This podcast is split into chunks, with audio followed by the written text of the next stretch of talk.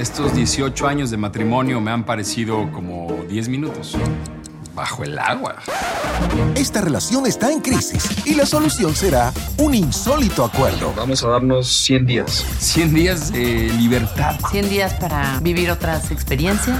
100 días para hacer lo que queramos. Para sentir algo diferente. Para disfrutar la vida. 100 días para enamorarnos. Estreno martes 28 de abril, 98 Centro, por Telemundo. Comienza tu lonchera para el alma con Carola Castillo.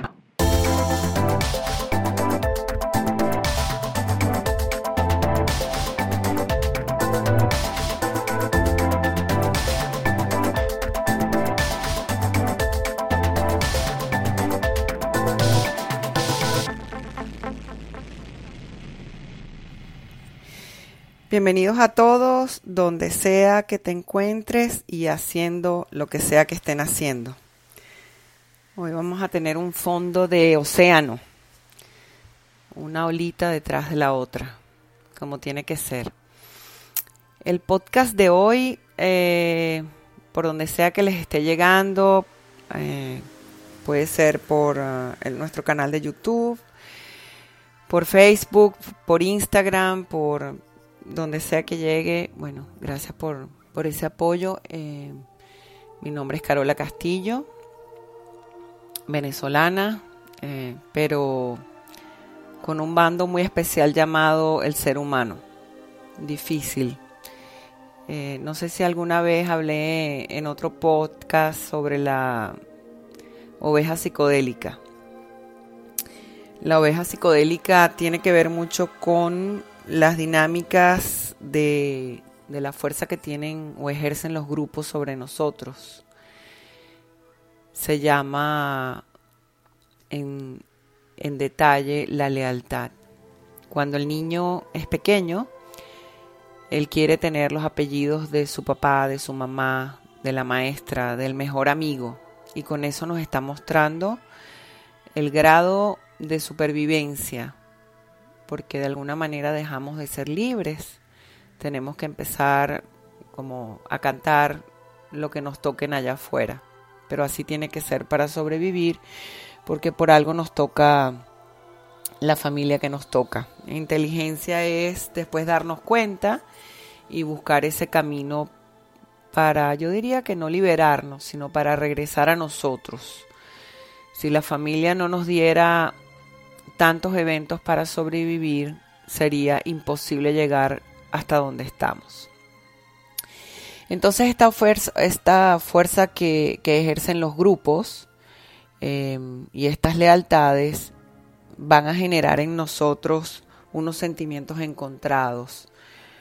Por ejemplo, si en mi familia nadie fue exitoso, por la lealtad que yo le voy a tener a mi familia, lo que se comentaba, lo que se hablaba y lo que no se habló, que es lo que más tiene fuerza, por lo general es lo que yo voy a intentar repetir o hacer. No es lo que quiero, algunas veces alguien me da luces fuera de que eso no es lo que quiero para mí, porque me proyecto en el otro, como si yo tuviera una cámara adentro, la prendo y simplemente yo proyecto todo lo que está dentro de mí sobre el otro. Y en vez de ver que mi cámara está llena de una cantidad de información, es el otro el que se muestra como esa tela, como ese cine gigante, surround, sonido así increíble, y yo en vez de mirar mi cámara y todo lo que está dentro, me pongo a ver el que está afuera y siempre ejecuto hacia afuera y el camino más largo es mirar afuera y el más corto es mirar hacia adentro. Pero lo que hemos aprendido por tanto tiempo es muy difícil. Esa conciencia, pero bueno, vamos poco a poco. Hablaba de la oveja psicodélica porque, por ejemplo, en nuestro país Venezuela, en este momento, aunque sé que de muchos lugares nos escuchan, podría ser el caso cuando cada quien se suma al grupo que decide y trata de decirle al otro que el mejor grupo es donde él pertenece. ¿Cómo vemos la pertenencia de una persona, de un individuo a un grupo? Bueno, sencillo, cuando queremos que se nos identifique con el color de la camisa, con el eslogan, con las cosas y las formas eh, de hablar. Y de, esta, de estos grupos pueden salir, por ejemplo, em, grupos dentro de la religión, eh, de comunidades, de sector, partidos políticos. Y dependiendo de la historia que yo haya vivido, algunas veces porque quiero correr de mi propia historia, voy a buscar un grupo donde yo pueda completar o buscar lo que me ha faltado en mi vida. Entonces vamos saltando de historias y de grupos en grupos hasta que algo entra en colapso. Y, esta lealtad a los grupos generan lo que se llaman las, las ovejas psicodélicas. Las ovejas psicodélicas, cuando una oveja sale del rebaño y salta por un precipicio, todas van detrás de ella. Así se comporta el grupo, la masa, la manada. ¿Por qué? Porque es como que ninguna se va a quedar con menos o más que la otra. Entonces yo durante mucho tiempo hablo de, la oveja psicodélica, que es la persona que dentro de nuestro grupo de familia o dentro del grupo de la comunidad o religioso o político o cualquier partido, o por ejemplo puede ser un grupo de, de deporte, ¿verdad? Imagínense, vamos a, yo qué sé, fútbol, a un equipo en particular, vamos a un estadio eh, la mayoría de sus integrantes van a, este equipo y yo voy al, otro equipo. ¿Cómo, ¿Cómo, nos ven? ¿Cómo ven mi camisa diferente? ¿Cómo igualito sucede dentro de nosotros con las dinámicas que se han generado en la familia? Pero lo que quería eh, conversar hoy brevemente para entender también que quiero hablar un poco sobre la competencia es que la oveja psicodélica siempre se va a apartar del rebaño y esta oveja psicodélica es un atentado contra las otras. ¿Por qué? Porque esta oveja que sale le puede mostrar al grupo que sí hay algo diferente. Entonces cuando estamos luchando entre bandos, simplemente los que están creemos que están afuera nos están mostrando algo diferente de lo que tenemos adentro. El problema está cuando un bando le quiere decir al otro que uno es mejor que el otro y empieza esa lucha. Y lo vemos hoy en día por Facebook, por las redes sociales, cuando nos caemos a insultos, cuando uno dice, es que lo que tú dices no sirve porque no has estudiado verdaderamente la historia y no nos damos cuenta que una de las cosas que debería tener eh, de manera eh, forzosa, tengo que decir, es el respeto. Cuando ya yo no tengo que defenderme ante nadie, cuando verdaderamente yo creo en lo que creo, yo soy es mejor escucha, yo soy mejor observador. Yo no voy a ir a pelear ni a discutir con nadie. Bueno, por supuesto, a menos que alguien esté haciendo algo en nombre de, de nosotros y nosotros no queremos que se nos identifique con eso, también tenemos derecho a salir afuera y decir, la persona que está hablando por mí no, no soy yo, porque de allí vienen una cantidad de confusiones. Pero em, para poder hablar de competencias, em, y hoy hablaba con, una persona que hacíamos una consulta vía telefónica, y yo traje eh, un ejemplo que, em, que me gusta mucho, que es sobre las competencias en el deporte y cuando entendemos la competencia en el deporte, em, es, como, es como más sano lo que estamos aprendiendo. Por ejemplo, supongamos que em, vamos a hablar un poco del tenis como ejemplo. Em, Djokovic, eh, quien fue el número uno hasta hace poco, venía remontando, venía remontando, remontando, llegó a ser el número uno eh, contra Nadal, contra Federer, y ahora es padre de familia, tuvo un bebé, ahora va a tener otro bebé y eh, en deportes de alta competencia, cuando una persona baja apenas un 5% su rendimiento ya es como que ya no sirve y él ahora quiere regresar. Por lo general los seres humanos nos vamos a posicionar enfrente del otro. Es más fácil luchar contra los demás que sostenernos nosotros mismos en el puesto número uno. Porque cuando yo llego a ser el primero o la primera, ¿contra quién voy a luchar? Y esto tiene que ver mucho con lo que yo creo de mí. Entonces, la competencia no quiere decir que alguien está detrás de mí o delante de mí. La competencia quiere decir es que yo gane o pierda, me separe o no me separe de ningún bando, yo estoy clara o estamos claros con lo que queremos, con nuestro principio, con, con lo que estamos haciendo. Y esto es como un peregrinaje. Pero el que no está seguro o el que se tiene que defender en esta competencia, por lo general necesita sacar esa mano y decirle a los otros, míreme a mí, yo tengo razón, yo me tengo que defender y así perdemos esa conexión con nosotros mismos.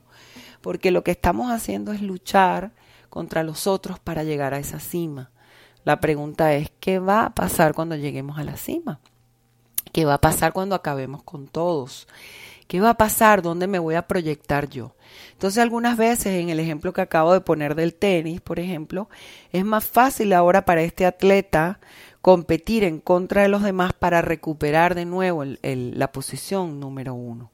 Cuando yo estoy en el número uno es muy difícil sostenerme, porque parece mentira, los seres humanos nos vamos a mover como en pirámide, abajo un, gran volumen hasta que poco a poco subimos y quedamos aislados. Entonces, muchas veces las pirámides están invertidas. Somos nosotros los que estamos en ese vórtice allá arriba, está hacia abajo, en equilibrio, que algunas veces se puede perder. Y eso es todo lo que yo creo, todo lo que he trabajado, pero es muy frágil la estructura porque los demás me podrían caer encima. El que verdaderamente pasa información, instruye y respeta lo que el otro está diciendo, sea lo que sea que esté diciendo, ¿verdad? Eh, hace que se construya una pirámide sana. Por eso eh, los que enseñan y dan información, puede ser un profesor, puede ser un docente, esta gente que nos va instruyendo, nosotros vamos ocupando esa parte abajo de la pirámide y a medida que vamos pasando esa información, porque no nos pertenece, le pertenece a todo ese conglomerado, eso es como sembrar, a quien le pertenece toda esa siembra. Solo podemos estar seguros de lo que hemos sembrado. Nunca, nunca podemos imaginarnos una siembra que no hemos hecho. Y eso es lo que es competir. Buscar fórmulas donde yo internamente sé que aunque pueda perder el partido de hoy, aunque pueda escuchar a una persona que me diga algo diferente a lo mío, yo puedo empezar a ser observador de la cosecha del otro, entenderme mejor gracias a él y saber exactamente cuál es mi camino y cuál es el que decido. Entonces, el mensaje de hoy es, no busques una confrontación para saber dónde estás posicionado no busques problemas más inconvenientes, porque a lo que nos hemos acostumbrado, sobre todo a lo, aprendido dentro de nuestra familia, es a ser supervivientes. Y cuando somos supervivientes, lo único que hacemos es demostrarle a los demás que tenemos la razón. Tenemos miedo de perder la zona de confort, pero la zona de confort es simple y llanamente una repetición. Cuando yo repito repito mis asuntos de pareja, cuando yo repito todo esto que me va pasando una y otra vez, vuelvo a repetir las historias y no me sirve para nada. Entonces, el mensaje de hoy que quiero transmitirles a cada uno de ustedes es, vamos a ver quiénes son los que los confrontan, vamos a ver quiénes son los que están buscando hacerlos a ustedes más grandes o más pequeños, quiénes están arriba de la pirámide o debajo de la pirámide. Que la primera opción no sea sufrir, que la primera opción sea la observación, que la primera opción no sea eh, la lucha, sino vamos a, a, cambiar, vamos a hacer un cambio. Y ese cambio requiere de mucho aprendizaje, salir de esa zona de confort. Si lo repites, tienes que decirte a ti misma, a ti mismo, ah, lo volví a hacer diferente, ah, lo volví a hacer igual, ah, otra vez, tengo que volver a practicar. Aislarse es quedarse con uno mismo. Quedarse con uno mismo es no tener espejos. No tener espejos es decir, yo tengo la razón. Y Dios está entre el espacio y la diferencia que habitan los seres humanos, en cada trocito y cada persona. Les voy a dejar eh, un trocito de música que me encanta, de Darwin Grajales eh, música medicina tan necesaria en estos días. Te respeto, vengo de la mejor familia porque la tuya también es la mejor. Vengo del mejor equipo porque el tuyo también es bueno y me encanta. Caminar a tu lado, observarte para yo llegar a ser mejor. Gracias por mostrarme tus fortalezas y tus debilidades que me hacen ser la que soy hoy en día.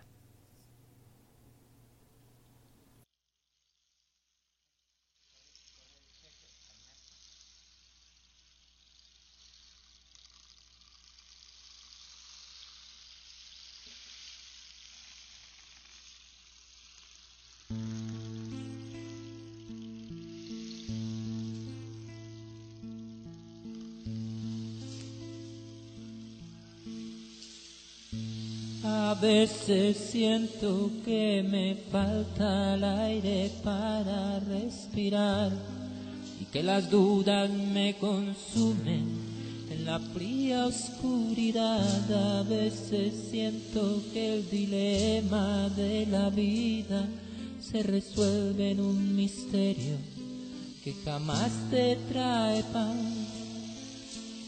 Y cuando ya estoy cansado de luchar y de exigir, me entrego todo y algo pasa que me vuelve a acompañar y entonces me llega el amor y me llega el amor y me llega el amor.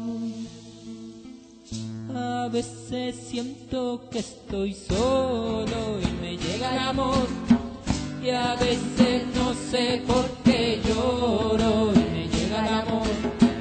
Y a veces siento que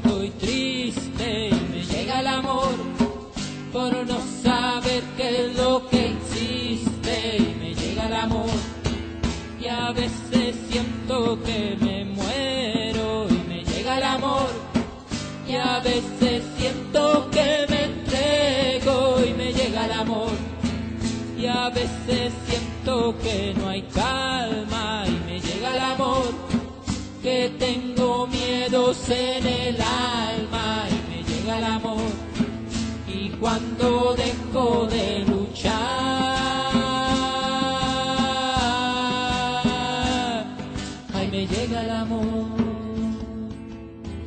A veces siento que no he sido el ser humano que esperaban y que todos los problemas me llaman porque debo pagarla y si me siento culpable por no haber sido feliz en esta casa. Solo me queda callar y cuando ya estoy cansado de luchar y de exigir me entrego todo y algo pasa que me vuelve a acompañar y entonces me llega el amor y me llega el amor y me llega el amor. A veces siento que estoy solo y me llega el amor y a veces no sé por qué